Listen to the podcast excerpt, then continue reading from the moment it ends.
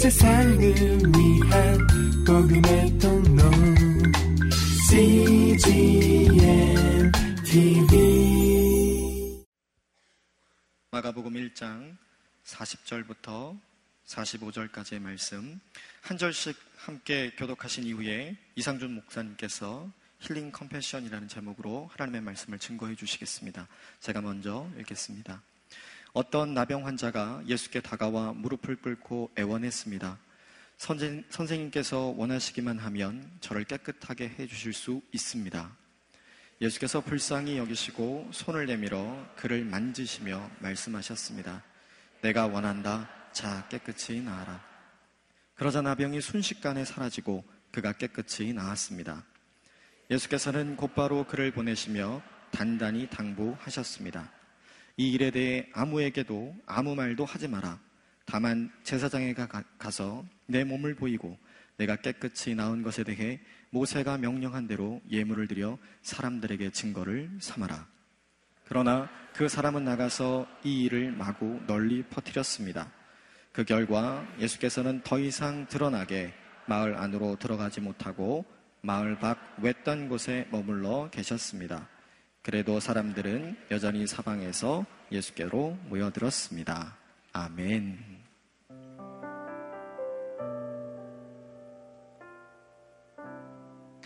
할렐루야, 좋으신 하나님을 찬양합니다. 네, 이번 이제 7월 30일인데요. 아, 이번 주, 그리고 다음 주, 어, 국내외로 아우니치를 떠나시는 분이 있으면 한번 손들어 보시겠어요? 네. 할렐루야. 우리 이분들에게 격려의 박수 해주시기 바랍니다.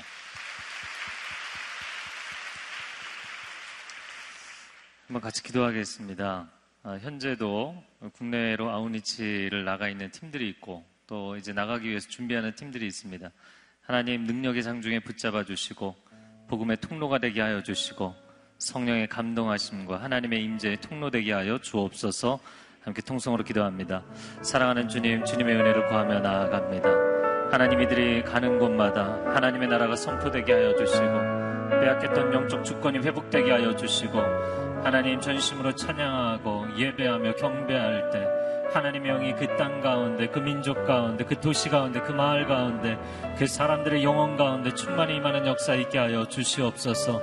하나님의 사람들 강건케 하여 주옵소서. 연합하게 하여 주옵소서. 기쁨으로 섬기게 하여 주옵소서. 생명의 역사 회복의 역사 구원의 역사가 나타나게 하여 주시옵소서.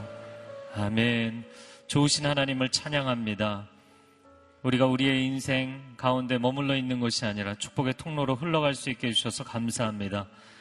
우리가 가는 곳마다 생명의 역사가 나타나게 하여 주옵소서. 하나님의 사람들은 이미 하나님께 하늘의 복을 받은 사람들입니다. 이들을 만나는 사람들마다 그 복이 흘러가게 하여 주옵소서. 좋으신 주님을 신뢰하고 찬양하며 예수 그리스도의 이름으로 기도합니다. 아멘. 이 여름에 우리를 통해서 아름다운 일을 행하신 하나님께 영광의 박수 올려드리겠습니다. 할렐루야. 네. 아, 7월 한 달 동안 힐더월드라는 주제로 말씀을 함께 나누고 있습니다. 어, 저는 7월 중순에 요르단 아우니치를 다녀오고 7월 말에 오사카 청년 수련회를 다녀오고 다녀오다 보니까 7월이 다 갔어요. 7월 30일입니다. 그래서 한편으로는 시간이 정말 빨리 간다. 네, 이런 약간의 상실감이 들려고 하는 부분도 있지만 예, 그러나 주님을 위해서 인생의 시간이 잘 가고 있어서 얼마나 좋은지 모르겠어요. 할렐루야. 네. 그래서 어떤 분들은 교회 사역 열심히 하다 보면 어, 내 인생에 내가 뭔가를 하지도 못한 채 그냥 시간이 막 흘러가는 것 같다 이런 상실감을 느끼시는 분들이 어, 혹시 계실지 모르겠습니다. 아, 오늘 한 청년이 아, 이메일을 보냈는데요. 음, 누군지 아실 필요는 없고요. 아, 그런데 이분이 많은 질병으로 인해서 개인적인 상황의 어려움으로 인해서 고통하고 있어요. 그래서 제가 간단하게 이런 답장을 썼습니다. 우리 모두는 연약함 가운데 삽니다. 아니, 연약함 가운데 태어나 더 연약해지면서 사는 것이 인생입니다. 그러나 우리의 남아있는 힘과 에너지를 무엇을 위해, 누구를 위해 쓸 것인가가 중요합니다. 오늘도 주를 위해 생명을 드리고 건강과 재능과 물질과 시간과 눈물을 들이며 삽니다. 자매님, 주님을 위해 사십시오. 그것이 가장 가치 있는 인생이기 때문입니다. 아, 여러분, 하루가 다르죠? 네, 물론 여러분 가운데 10대, 20대는 하루가 다르게 더 힘이 늘어날지 모르겠어요. 30대 이렇게 넘어가기 시작하면 하루가 다르게 몸이 피곤하고, 네. 어, 세상이 왜 이렇게 힘든지 자꾸 한숨이 나오고 뭐 그런 분들 계실 거예요. 아, 그런데 그렇게 세월이 흐르는 것을 보면서 거울을 보면 아, 세월이 흐르는구나 상실감을 느끼고 자신의 체력에 저하를 느끼면서 세월의 상실감을 느끼고 살지 마시고요. 내가 그러면 내 인생의 건강, 내 인생의 시간을 무엇을 위해 지금 쓰고 있는가? 주를 위해서 쓰고 있다면 상실감이 아니라 그것은 사명감일 것입니다. 그리고 내 인생의 수치가 아니라 하나님 나라를 위한 영광이 될 줄로 믿습니다. 어떻게 인생을 살았는가? 시간이 흐르는가가 중요한 것이 아니고요. 그 시간을 무엇으로 채웠느냐가 중요한 것입니다. 아, 여러분 아낌없이 사랑하고 섬기고 나누는 인생이 되기를 주님의 이름으로 축복합니다.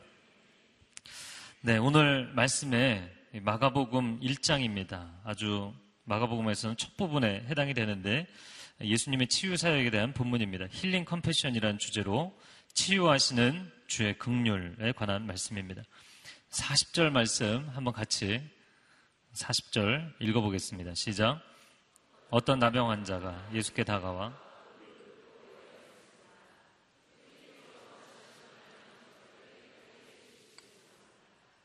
네, 나병 환자 내문을 치시고요.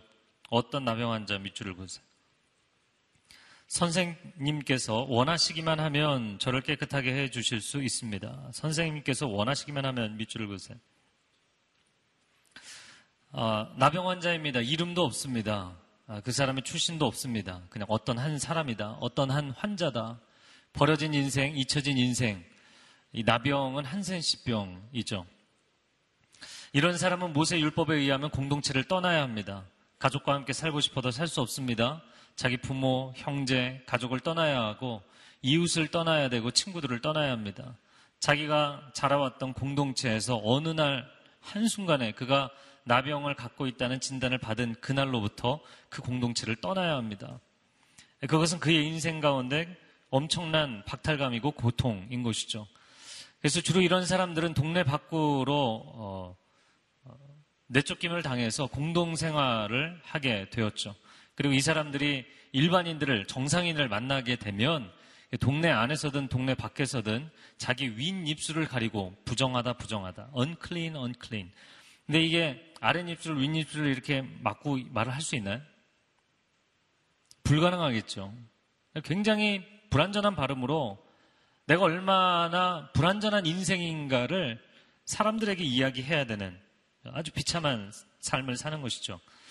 이 사람들을 한마디로 부른다면 불가촉 천민, 언터처블이라고 이야기를 하죠. 권력과 재력이 어마어마해서 언터처블이 된 것이 아니라 너무 그 인생이 저주를 받고 더럽고 추하기 때문에 그 인생이 언터처블이 된 것입니다. 다른 사람들이 터치할 수 없는 인생이 된 것이죠.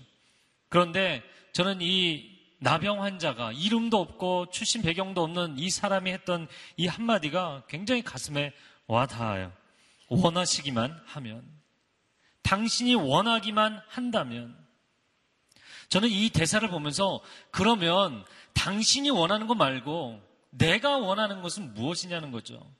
여러분, 이 나병 환자가 자기의 인생을 살아가면서 자기가 뭘 원하느냐는 중요하지 않다는 거예요.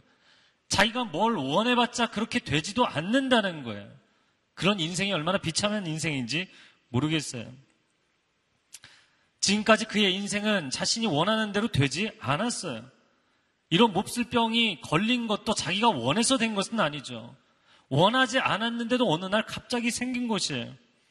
사실 우리가 인생을 살아오면서 글쎄요. 20대, 20대 중반 한 30대까지도 그런 마음을 가지고 있는 사람들이 많아요. 내가 태어난 우리 가족 환경, 내 고향, 내 어린 시절, 과연 내가 원해서 이런 환경을 받았는가? 내가 과연 원해서 이런 패밀리 히스토리를 가졌는가? 아닌 경우가 많죠. 내가 원해서 된 것이 아니고 내가 원하지 않았는데도 이런 상황에서 자라게 되었다는 거예요. 그가 인생을 병이 걸려서 살아오면서 몇 년이 지났는지 모르지만 그는 절망을 거듭했을 것입니다. 병을 갖고 있는 사람이 가장 소원하는 것이 무엇인가요? 병이 낫는 거죠. 사업하는 사람들이 돈을 많이 벌고 성공하기를 원하는 것처럼 예, 싱글이 늘 결혼을 꿈꾸는 것처럼 여러분 치유될 수 없는 이 질병을 가진 사람이 인생에서 가장 소망하는 것은 병이 낫는 것이에요. 그런데 병이 낫기를 간절히 원하는 만큼 인생은 절망의 늪에 빠지는 것입니다. 그래서 이런 인생을 계속 반복하다 보면 이 소망과 절망 사이의 롤러코스터를 계속 타다 보면 나중에는 이 고지, 고점에서 저점으로 떨어지는 게 힘들기 때문에 소망 자체를 하지 않게 되죠. 내가 이런 난민촌에서 내가 이런 어려운 환경에서 내가 이런 육신의 질병에서 그런 인생에 처해 있는 사람들 내가 아무리 발버둥을 친들, 내가 아무리 소원을 가진들, 내가 아무리 내 마음 가운데 make a wish, 소원을 읊조린들 아무런 의미가 없기 때문이에요. 아무런 의미가 없을 뿐만 아니라 그럴수록 더 비참해지기 때문이에요. 치유도 내가 원하는 대로 되지 않습니다. 기도도 내가 원하는 대로 되지 않습니다. 기도하는 것 자체가 힘들어지는 거죠. 왜? 기도라는 건 소망을 갖는 것이기 때문에. 인생 자체가 내가 원하는 대로 되지 않았어요. 도대체 이렇게 인생을 살다 보면 어떻게 내 인생이 흘러가게 될까? 그런 마음을 느끼는 사람들이 여기 있을지 모르겠습니다. 우리 각자에게도 소망이 있을 것입니다. 하나님의 예쁜 자녀로, 하나님의 사랑받는 자녀로 살고 싶어요.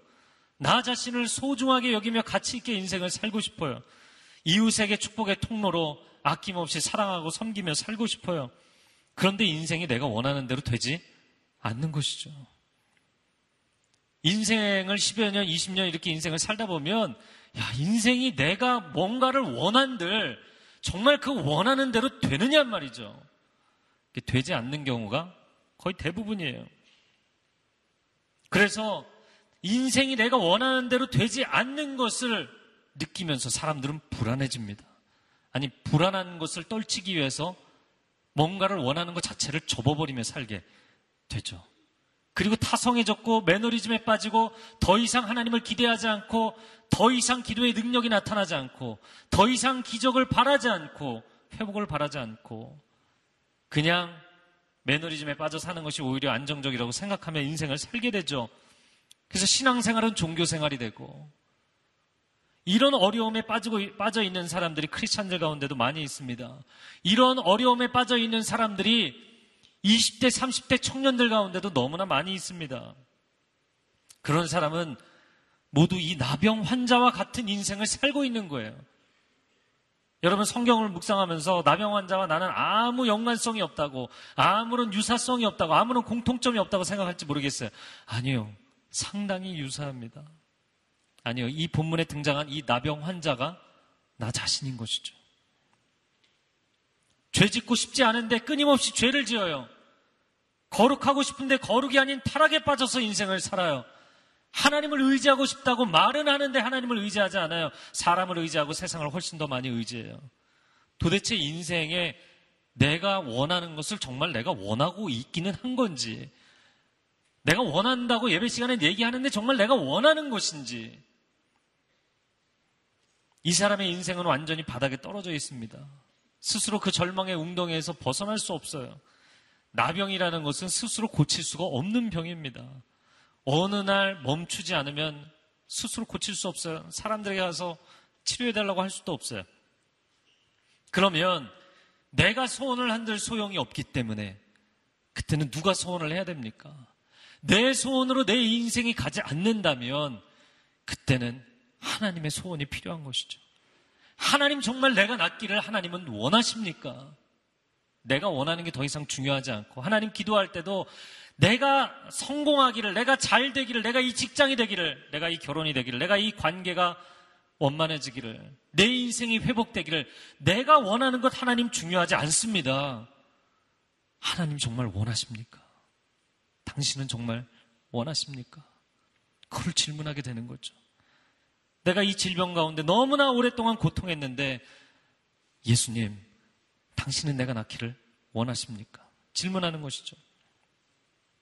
41절에 예수님이 말씀하십니다. 41절 말씀을 같이 한번 읽어보겠습니다. 시작. 시작.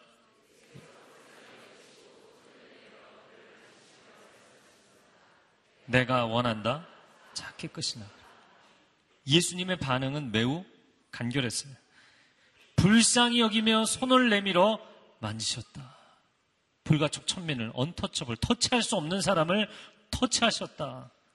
손을 대면 부정해지는 그 사람이 이미 부정하기 때문에 그 사람에게 손을 대는 사람도 부정해지는 그러한 사람을 주님이 손을 대셨다는 거예요.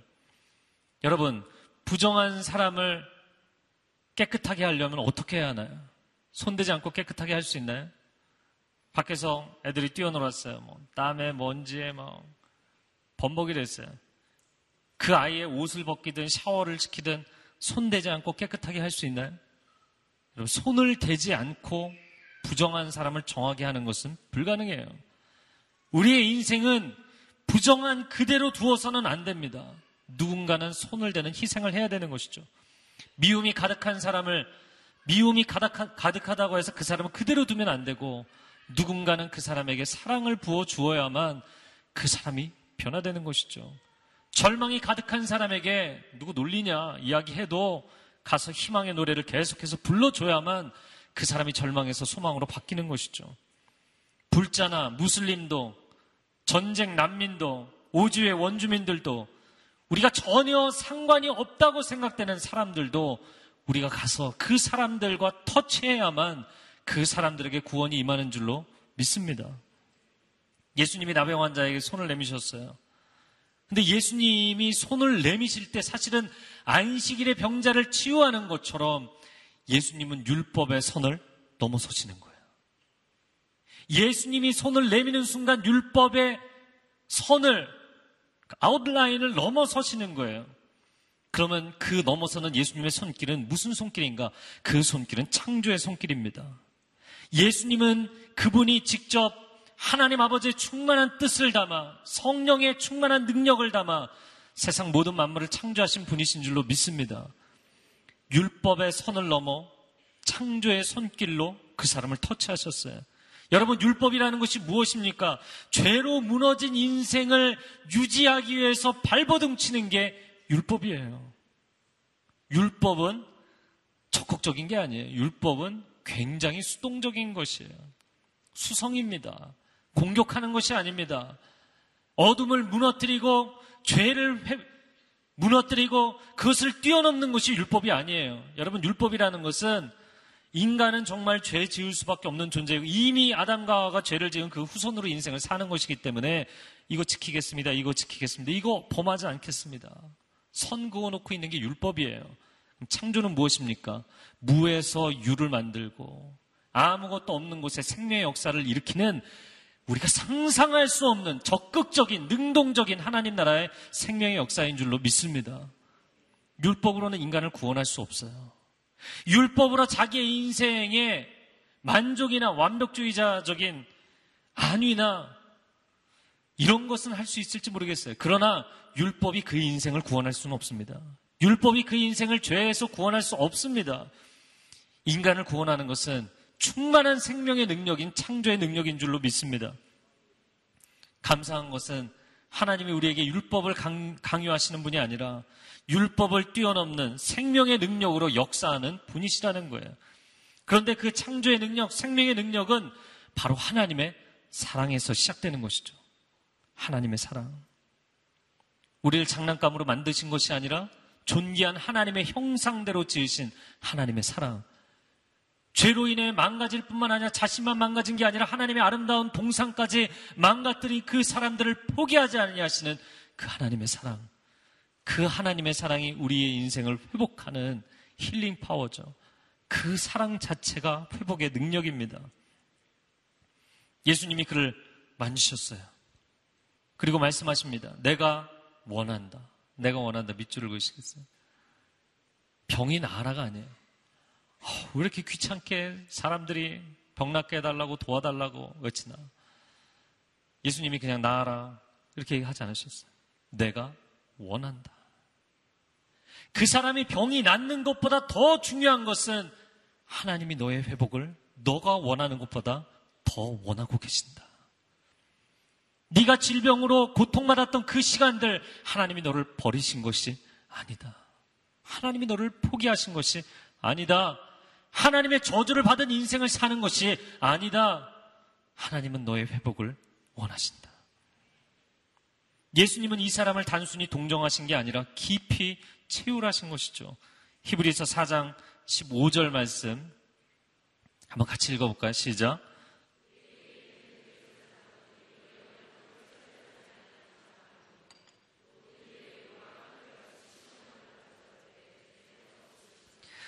우리에게 있는 대제사장은 우리 연약함을 채울하지 아니하는 자가 아니다. 이 채울한다. 그냥 길을 지나가다가 거지에게 동전 몇 푼 던져주는 수준의 그런 동정이 아니라 정말 회복되기를 원하신다는 거예요. 마치 주기철 목사님이 나병 환자들의 치유를 위해서 인생을 헌신하셨던 것처럼. 그래서 한 나병 환자가 그 그림이 굉장히 유명한 그림이죠. 아마 여러분 인터넷상으로 주기철 목사님 어, 치면 이미지에 그 그림이 반드시 뜰 겁니다. 한 나병 환자가 발에 아주 많은 고름이 고이고 고칠 수 없는 상태, 어떻게 해결할 수 없는 상태에 빠져 있었어요. 주기철 목사님이 가서 그 나병 환자의 발에서 고름을 빨아내죠, 입으로. 여러분, 회복을 원하는데 그냥 동전 몇 푼 던져주는 수준이 아니고 아, 몸 아프면 병원 가라고 이야기하는 수준이 아니라 내가 나병에 걸릴 수 있는 내가 저 사람처럼 더러워질 수 있는 내가 저 사람처럼 죽을 병에 걸릴 수도 있는 그, 그 리스크를 감당하면서 그 위험을 감수하면서도 그들을 치료해 주셨던 것이죠. 작년 겨울에 익산 밑에 왕궁이라, 익산 주변에 왕궁이라는 지역이 있어요. 어, 알려지지 않은 아주 큰 나환자촌이 있는 것을 알게 되었고, 어, 저희 여호사 청년부 한 그룹이 가서 섬기는 것을 보고 알게 됐어요. 이 동네 전체가 냄새가 굉장히 많이 나요. 양돈을 하기 때문에 냄새가 나는 것도 있고, 어, 그분들이 많이 질병을 알았던 분들이에요. 그러니까 지금은 사실은 치유가 됐지만 얼굴도 뭉그러지고 손도 뭉그러지고 발가락도 뭉그러진 분들이세요. 작년에 교육자들 여름에 여름 사역이 다 끝나고 원래는 수련회 가서 좀 쉬는데 전부 다 왕궁으로 갔어요. 그분들 발 마사지 해드리고 그리고 지금까지 매달 저희 여, 어, 여서뿐만 아니라 대학 청년 공동체에서 한 공동체씩 가서 섬기고 있습니다. 얼마나 기뻐하시는지 몰라요. 얼마나 기뻐하시는지 모릅니다. 어떤 사람은 오늘 본문을 보면서 이런 생각을 할지 모르겠습니다. 우리는 우리 인생이 원하는 대로 되지 않는데 예수님은 자기가 원하면 내가 원하니 깨끗이 나아라.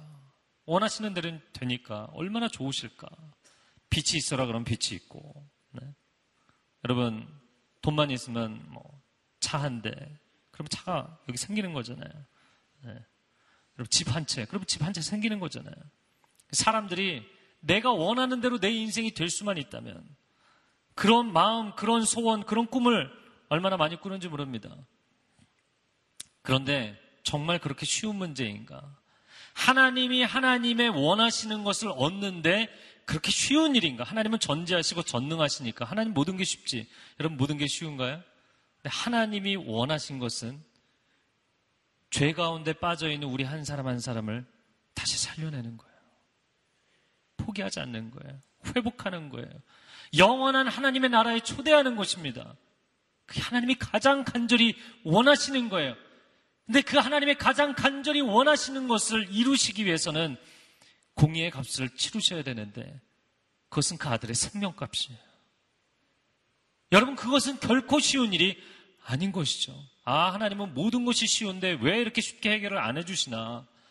왜 하나님은 내가 간구할 때 내가 간구하는 것에 하나님이 그냥 마음에 원하시기만 하면 그냥 쳐다도 안 보고 하나님 생각만 하시면 다 될 텐데 왜 안 들어주시나? 여러분 왜 쉽게 안 들어주시나요?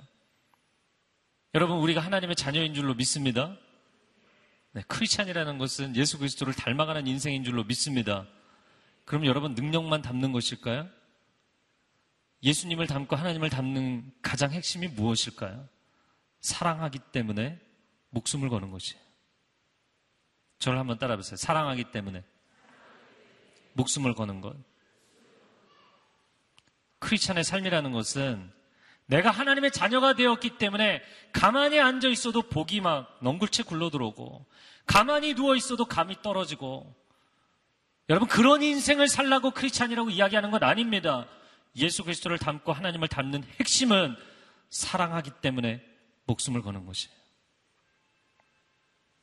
예수님이 이 사람의 치유를 얼마나 원하신 것인가 이사야 53장 4절과 5절 말씀에 여러분 함께 읽어볼까요?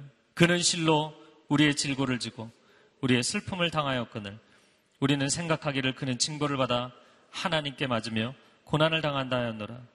그가 찔림은 우리의 허물 때문이요. 그가 상함은 우리의 죄악 때문이라. 그가 징계를 받음으로 우리는 평화를 누리고 그가 채찍에 맞음으로 우리는 나음을 받았도다. 예수님이 당신의 치유를 얼마나 원하시는가 대신 채찍에 맞으시고 대신 병에 걸리시고 대신 육체의 고통을 다 짊어지시고 대신 그 저주와 사망을 끌어안으실 만큼 당신의 치유와 회복을 원하세요. 그것이 예수님이 보여주신 힐링 컴패션이에요. 그것을 우리는 컴패션이라고 이야기하는 것입니다. 코엘류의 아주 유명한 소설이죠. 연금술사라는 소설이 있어요. 안 읽어보신 분들은 한번 읽어보시면 좋겠어요. 어떤 한 사람이 거기에 목동이 등장하죠. 자기가 자기의 인생에 간절히 원하는 것이 있어요. 그런데 그것을 포기하지 않고 타협하지 않고 그것이 이루어지기를 간절히 원한다면 온 우주 만물이 너의 소원이 이루어지도록 힘을 모아줄 것이다. 어, 너무너무 스윗한 메시지예요. 그래서 그 책을 뭐 전 세계에 있는 사람들이 수많은 사람들이 그 책을 읽었어요. 굉장히 짧은 책인데 어, 그 어린 왕자와 같은 분위기의 그런 책이에요. 물론 뜻이 있는 곳에 길이 있습니다. 그러나 길은 있는 곳에 열리는 것이 아니라 보이는 곳에서 열리게 돼 있어요. 믿음으로 길을 열어간다는 것은 여기에 길이 있어도 이 길을 갈 수 없다고 생각하는 사람은 믿음이 없는 사람은 그 길, 길조차 보이는 길조차 길이 아니게 돼 있어요. 그 길을 못 가게 돼 있어요. 그러나 길이 보이지 않을지라도 뜻이 있고 사랑이 있기 때문에 내가 길을 놓겠다고 헌신하는 사람, 희생하는 사람에게는 길이 열리는 것이죠. 내가 간절히 간절히 원하기만 한다면 나의 소원이 이루어지도록 온 우주 만물이 나를 도와줄 것이다. 이런 뉴에이지적인 관점 말고요. 제가 그 책을 읽으면서 야, 다 성경적인데 마지막 솔루션이 성경적이지 않다. 아무도 희생하지 않아요. 아무도 목숨 걸지 않아요. 예수님 십자가 지지 않아요. 그냥 당신이 간절히 원하기만 하면 그 뜻이 이루어질 거래요. 여러분 정말 인생이 그렇게 돌아가나요? 예수님이 십자가 보험을 통해서 우리에게 보여주신 건 목숨을 걸면 하나님의 아들이 사랑하기 때문에 목숨을 걸면 세상을 바꾸게 될 것이다. 전에 겨자씨 하나만큼의 믿음에 대한 메시지를 주일에 나눈 적이 있어요. 여러분 겨자씨만한 믿음이 있으면 여기 있는 태산에게 옮기라고 하면 옮겨질 것이다. 여러분 한번 믿음으로 테스트를 해보세요. 어떻게 될까요? 태산아 옮겨져라. 태산아 옮겨져라. 40일 금식하면서 막 해보세요. 옮겨질까요? 저는 옮겨진다고 믿습니다. 여러분 믿으십니까? 솔직하게 얘기하세요. 아멘, 노멘 말고 내 아니오로 솔직하게 얘기하세요. 태산이 있어요. 여러분이 정말 믿어요. 이 태산이 옮겨질 거라고 믿어요. 그럼 옮겨질까요? 여러분 인생에서 지금까지 옮겨졌어요? 어, 정직하기가 힘들죠? 옮겨집니다. 태산은 옮겨진다고 믿으면 믿는 사람은 주께서 이루실 것을 믿을 뿐만 아니라 그 사람도 행동하게 돼 있어요. 믿음을 가지고 만약에 제가 삽을 하나 가지고 가서 삽을 푸기 시작한다고 생각해서 저 사람이 평생에 저 산을 언제 옮기겠어요? 아니요. 그 사람이 가진 믿음과 동일한 믿음을 가진 사람들이 10명, 100명, 1000명, 만명 모이기 시작하면 태산은 순식간에 옮겨지게 돼 있어요. 제가 지금 이야기하는 것이 무엇이냐면 포인트는 당신이 정말 믿는다면 나는 가만히 앉아 있으면서 하나님이 다 하시는 것이 과연 믿음인가? 당신이 정말 믿는다면 하나님도 믿으실 때 그냥 예수님이 이 나병 환자 그래 넌 나을 거야. 나아라. 내가 원하니까. 손 안 대셔도 상관없어요. 손은 왜 대시냐고요? 손을 왜 대시냐고요? 우리의 죄의 문제 해결하실 능력이 있으세요. 근데 왜 십자가를 지시냐고요? 하나님의 사랑도 행동으로 표현하는 사랑입니다. 당신이 하나님을 향해서 갖고 있는 사랑, 당신이 정말 하나님을 믿는다고 이야기하는 그 믿음, 당신은 목숨을 걸 만큼 행동하고 있습니까? 움직이고 있습니까?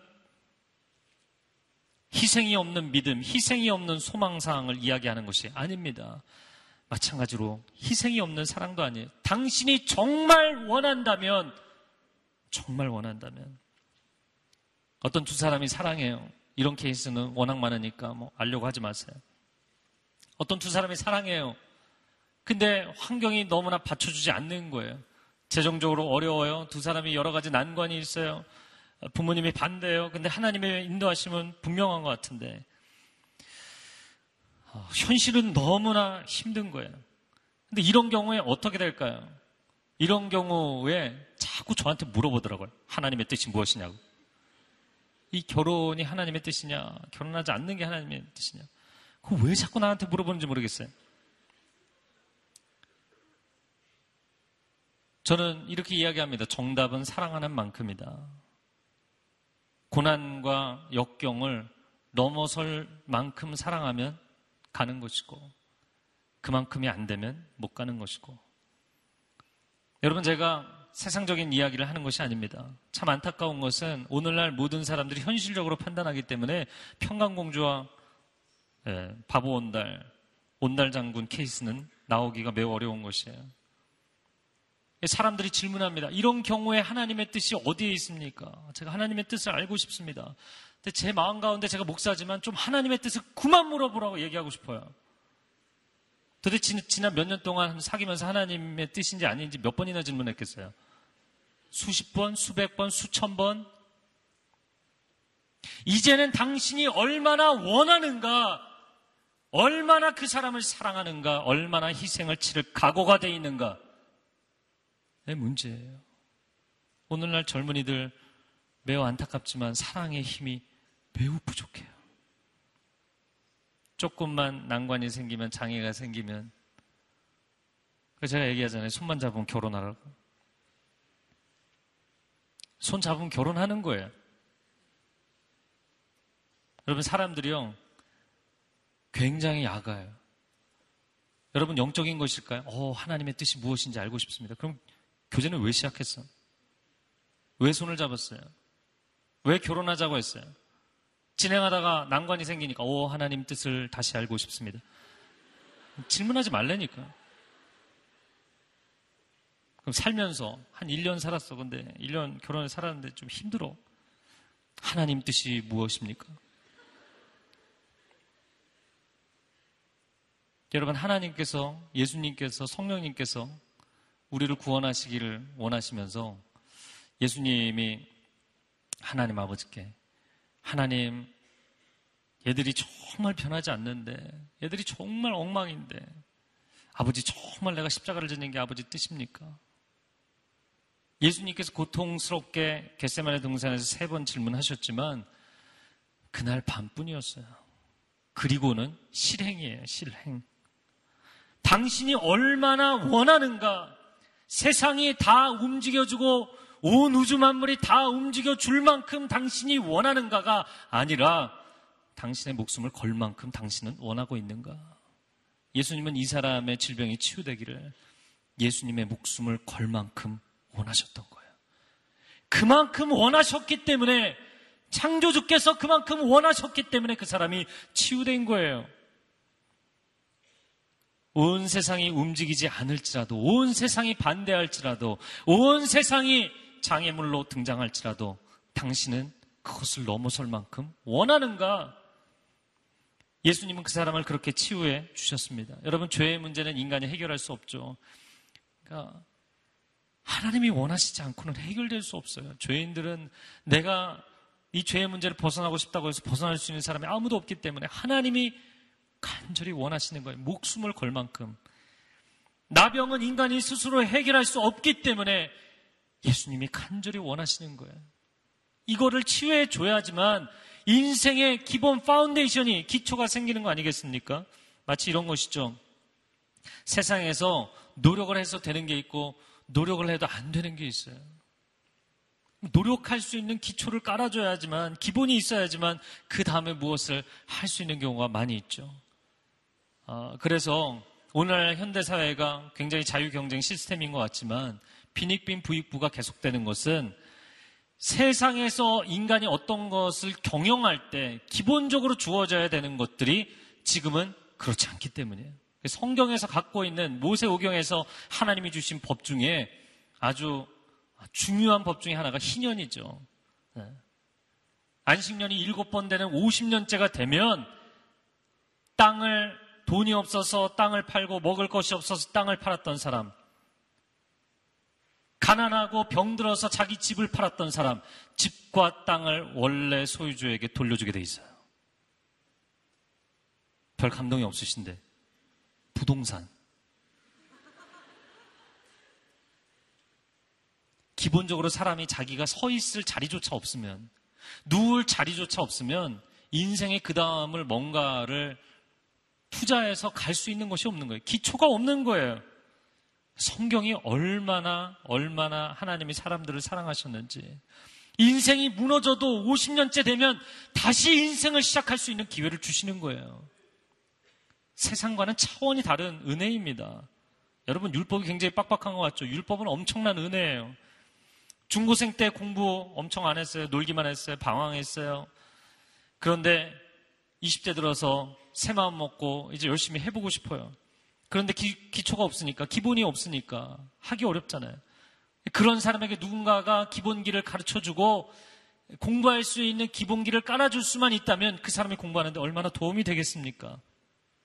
기초가 있어야만 건물도 쌓는 것이고, 기초가 있어야만 공부도 할 수 있는 것이고, 기초가 있어야만 사업도 하는 법입니다. 그렇게 하나님은 우리 인생에 무너진 기초를 쌓아주시는 분이세요. 이 나병 환자에게는 기초 자체가 무너진 것이기 때문에 너가 스스로 해결할 수 없는 것, 내가 그 foundation을 다시 깔아주겠다. 할렐루야. 네. 그래서 인생의 기초 자체가 무너진 사람들에게 하나님의 아들 예수 그리스도께서 우리 인생의 견고한 기초가 되어 주시는 줄로 믿습니다. 고린도전서 3장 11절 말씀 한번 같이 읽어 주세요. 시작.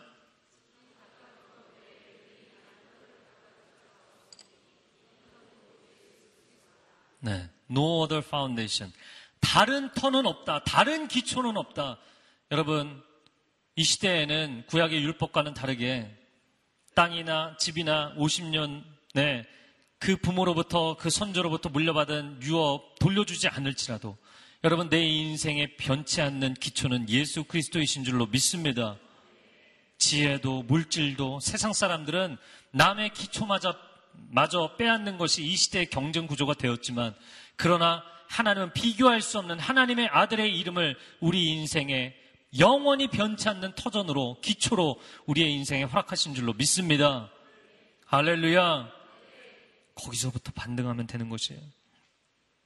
오늘 본문에 42절, 43절, 44절, 3절 말씀 함께 읽어주세요. 시작.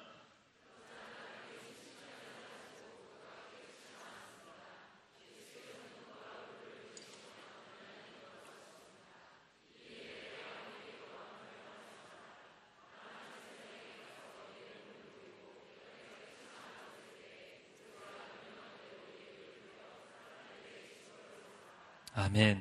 42절에 나병이 순식간에 사라지고 밑줄을 그으세요. 순식간에 동그라미 치시고요. 43절에 예수께서는 곧바로 그를 보내시며 곧바로 그를 보내셨다. 밑줄을 그으시고 곧바로 동그라미 치세요. 나병이 나왔습니다. 몇 달에 걸쳐 나온 것도 아니고 서서히 나온 것도 아니고 순식간에 나왔어요. 마치 태초에 하나님께서 뜻을 가지고 말씀을 선포하시면 그 자리에서 그 순간에 모든 만물이 존재하게 된 것처럼 이 사람의 질병이 순식간에 나았어요. 알렐루야. 네. 저는 중학교 1, 2학년 때 아주 심각한 우울증과 이 자살 충동에 시달렸던 사람이기 때문에 어느 한순간 하나님의 말씀이 강력하게 임했을 때 정말 죽고 싶은 마음이 한 번도 살고 싶은 마음이 없었는데 이 죽고 싶은 마음이 살고 싶은 마음으로 한순간에 바뀌더라고요. 저는 이것을 믿습니다. 변하지 않을 것 같은 내 인생. 이 절망의 늪에서 벗어나지 못할 것 같은 내 인생. 여러분, 하나님이 당신의 수치를 거두어 가시면 그 수치가 기억나지 않을 정도로 하나님께서 거두어 가실 것입니다. 당신의 인생의 절망을 하나님이 거두어 가실 때 그 절망의 그림자가 기억나지 않을 만큼 거두어 가실 것입니다.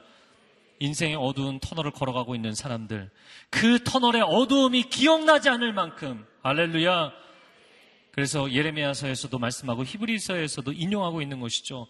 너희의 죄와 불법을 내가 다시는 기억하지 아니하리라. 할렐루야. 하나님이 기억하지 않으실 뿐만 아니라 당신도 기억하지 못할 만큼 하나님이 우리의 인생을 회복하실 것입니다. 그런데 또 놀라운 것은 나음만 순식간에 얻은 것이 아니라 사명도 순식간에 얻었어요. 여러분, 이 사람이 질병이 나왔어요. 몇 년을 집에서 떨어져 지냈는지 모르지만 자기 사랑하는 가족을 보고 싶지 않겠습니까? 자기 고향 땅에 돌아가서 그 땅을 밟아보고 싶지 않겠습니까? 너무나 굶주리게 살았는데 맛있는 거 먹고 싶지 않겠어요? 학교를 가고 싶었던 사람은 학교를 다시 가고 싶을지 모르겠어요. 일을 하고 싶었는데 다시 일을 시작하고 싶을지 모르겠어요. 그런데 오늘 본문의 말씀에 보면 예수께서는 그가 낫는 대로 곧바로 그를 보내시며 당부하셨다. 바로 그에게 미션을 주시면서 그를 보내십니다. 여러분, 이제 교회에 나온 사람, 이제 예수님 믿게 된 사람, 그 사람들은 좀 천천히 베이비시팅하고 양육받고 케어받고 그래야 하잖아요. 그쵸? 네? 그런데 놀라운 것은 가장 전도를 잘하는 사람들이요. 믿은 지 얼마 안 되는 사람들이요. 믿은 지 오래된 사람들은 전도 안 해요. 네. 믿은 지 얼마 안 된 사람들이 그 감격에 전도하는 사람들이 훨씬 많아요. 제가 2년 전에 저희 길청년부라고 있는데 아, 길청년부 홀리스타, 홀리스타들을 다 돌아다니다가 굉장히 충격을 받은 적이 있어요. 어, 길청년부에서 새가족 반 사람들이 굉장히 열정 있는 사람들이었어요. 그래서 새가족 뭐 7주 등록도 하지 않은 사람들에게 홀리스타는 반드시 나와야 되는 거다. 이렇게 세뇌를 시켜서 다 새벽에 나오게 한 거예요. 길청년부는 명동에 있는 라루체 웨딩홀에서 새벽 예배를 드려요. 네. 웨딩 본인 웨딩 때문이 아니라 새벽 예배 때문에 그 웨딩홀에서 이렇게 양쪽에 하객석에 앉아서 기도하는 거예요. 신랑 대신 예수님을 바라보며. 근데 그 라루체 웨딩홀에서 이제 뭐 3주, 4주 된 새가족들이 나와서 새벽마다 기도하는 거예요. 놀랍게 그 사람들이 한 달, 두 달 만에 방언을 받고 아우니치 팀장이 되고 순장이 되고 여러분, 왜 세상의 일은 고삐가 잡히는 대로 바로 당기면서 하나님의 생명의 역사는 밀고 가지 않습니까? 왜 하나님의 생명의 역사는 천천히 가야 된다고 생각하나요? 제가 가끔 이렇게 물어봐요. 어, 청년은 우리 공동체 나온 지 얼마나 됐냐고. 2년 됐습니다. 그럼 순장하고 계시냐고. 아직 안 하고 있습니다. 왜 아직도 안 하냐고. 제가 이런 얘기 자주 해요.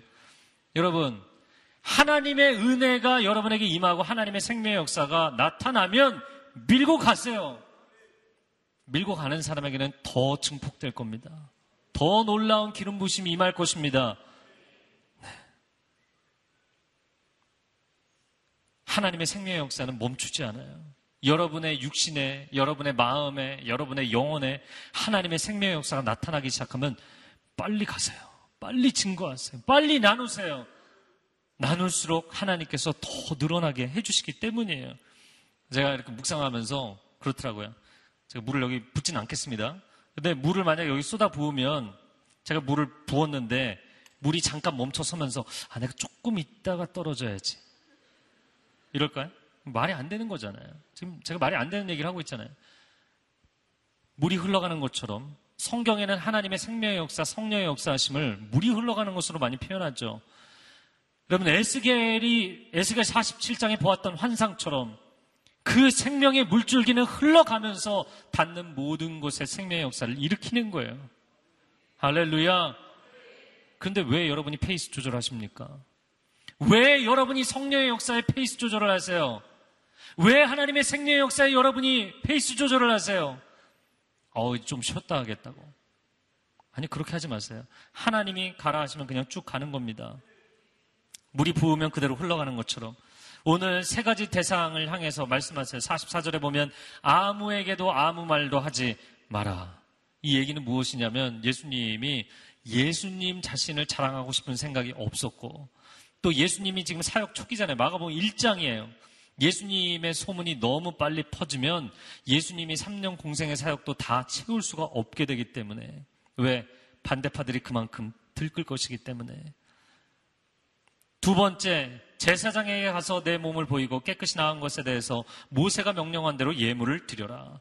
지금 예수님은 율법의 선을 넘어서 창조의 생명의 역사를 이루셨는데 그럼에도 불구하고 율법의 가이드라인을 따라하라고 말씀하십니다.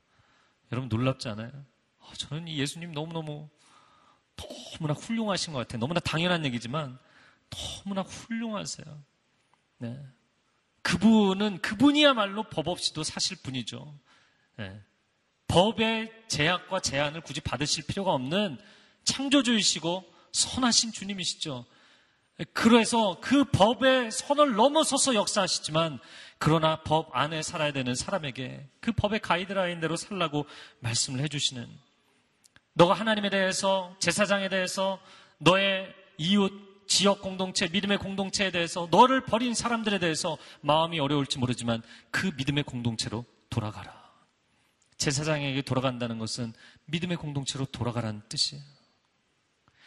그 믿음의 공동체가 너를 살려낸 것이 아니라 하나님의 주권적인 역사가 너를 살려냈지만 그러나 너의 믿음의 공동체로 돌아가라.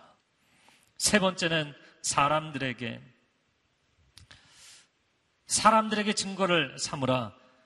사람들에게 증거를 삼으라는 것은 모르는 사람들에게 가라는 것이 아니라 내 가족, 내 이웃에게 하나님이 너에게 베푸신 은혜를 증거하라. 말씀하시는 것입니다. 마지막 45절 45절 말씀 함께 읽겠습니다. 시작.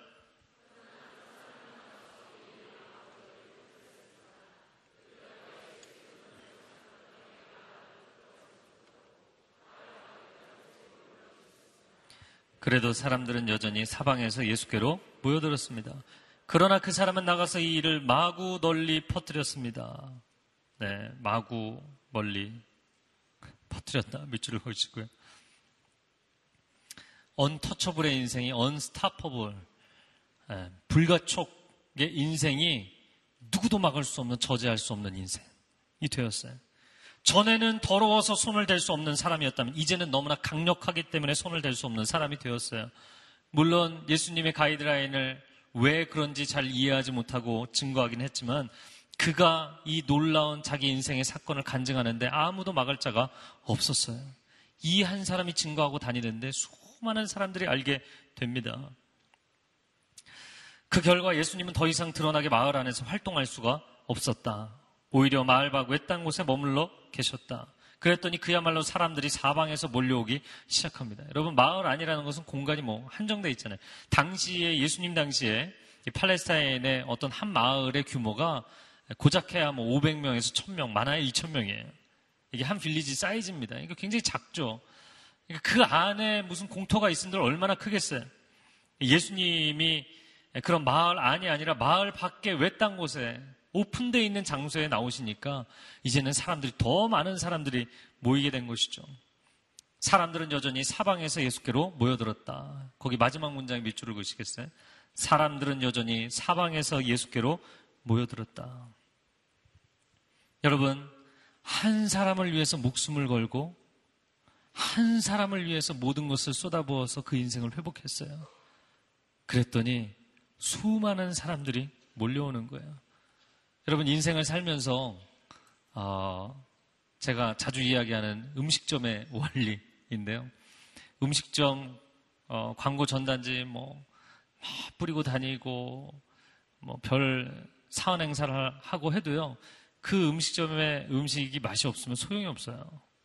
그 음식점에 예, 굉장히 뭐 오래되고 누추하고 공간이 좁고 심지어는 요즘 같은 현대 사회에 에어컨도 없고 선풍기 몇 대 돌아가고 게다가 욕쟁이 할머니가 막 욕을 하고 해도 음식이 맛있잖아요. 사람들이 소문에 소문에 몰려들게 돼 있어요. 저는 인생을 살면서 하나님께서 여러분 한 사람 한 사람을 세상의 중심으로 세우기를 원하신다고 믿습니다. 사람들을 쫓아다니고 세상 자랑거리들 쫓아다니고 날 좀 도와주세요. 날 좀 봐주세요. 나를 받아주세요. 그렇게 인생 살지 마세요. 여러분이 정말 아주 작은 일 하나도 사랑하기 때문에 하나님이 내게 주신 것에 대해서 간절한 소원이 있기 때문에 목숨을 걸고 그 일을 하잖아요. 아니면 여러분이 어떤 한 사람을 하나님이 여러분에게 주신 한 사람을 정말 생명을 걸고 그 한 사람을 위해 헌신하잖아요. 놀라운 일이 벌어지기 시작합니다. 세상 모든 것이 사실 밋밋하거든요. 사랑을 노래하고 사랑을 얘기하지만 사랑을 테마로 수많은 일들을 하지만 사실 사랑의 그 농도가 굉장히 약하거든요. 그 대충대충해요, 다. 나병 환자 고쳐줄지는 모르지만 손대기는 싫고 목숨까지 거는 건몇 년을 사귀고 결혼을 이야기했어도 목숨까지 거는 건 원하지 않아요, 사람들. 희생하고 싶어 하지 않아요. 주님이라고 부르지만 주님을 위해서 목숨을 거는 것 너무나 많은 사람들이 꺼려 합니다. 그런 세상 한가운데서 내가 사랑하기 때문에 목숨을 걸고 이 한 사람을 살려낸다. 그러면 그 한 사람을 위해서 헌신한 것 때문에 세상이 당신에게 집중하게 되어 있습니다. 이 인생의 원리를 깨달아야 합니다. 왜 오늘날 현대인들이 하나님을 원망하고 하나님을 거부하고 신존재를 거부하면서도 하나님을 잊을 수 없고 하나님 곁을 떠날 수 없고 하나님께로 돌아올 수밖에 없는가? 세상 그 어디를 가봐도 세상 그 무엇을 찾아보아도 우리를 이 정도의 깊이로 100% 하나도 버림이 없이 온전한 사랑으로 우리를 사랑하시는 분은 오직 주님밖에 없기 때문입니다. 여러분 인생을 살면서 온종일 쫓아다녀도 다함이 없는 이유는 사실 쫓아다니는 것이 여러 가지 이유를 이야기해도 내 영광, 내 돈벌이, 내 성공, 내 명예, 내 영향력, 내가 잘 되는 것을 위해서 돌아다니는 것이기 때문이에요. 여러분의 인생의 패러다임이 완전히 바뀌어야 됩니다. 예수 그리스도를 닮고 하나님을 닮기 원한다면 우리가 진정으로 하나님의 자녀된 인생을 살아가기를 원한다면 당신의 인생에 가만히 서 있어도 온 세상이 당신에게 집중하는 놀라운 영향력이 나타나기를 원한다면 당신의 인생의 패러다임이 바뀌어야 돼요. 하나님 당신을 부르신 그 부르심의 자리에서 목숨을 거십시오. 주차봉 하나 들고 밖에 서 있는 것이라도 최선을 다하십시오. 정성을 다하십시오. 한 사람, 아무도 주목하지 않는 한 사람, 그 한 사람을 사랑하기 위해서 목숨을 거십시오. 그러면 세상이 정반대로 움직이기 시작할 거예요. 네. 시계 역방향으로 돌던 인생이 순방향으로 돌기 시작할 거예요. 아무리 쫓아다녀도 오지 않던 세상이 나에게 오기 시작할 거예요. 왜? 하나님의 사람으로 살기 때문에 하나님이 그 사람에게 세상을 맡기셔야만 세상이 변하게 되어 있거든요. 할렐루야! 할렐루야! 그러한 인생으로 우리를 만드실 줄로 믿습니다. 온 세상을 위한 복음의 통로 CGM TV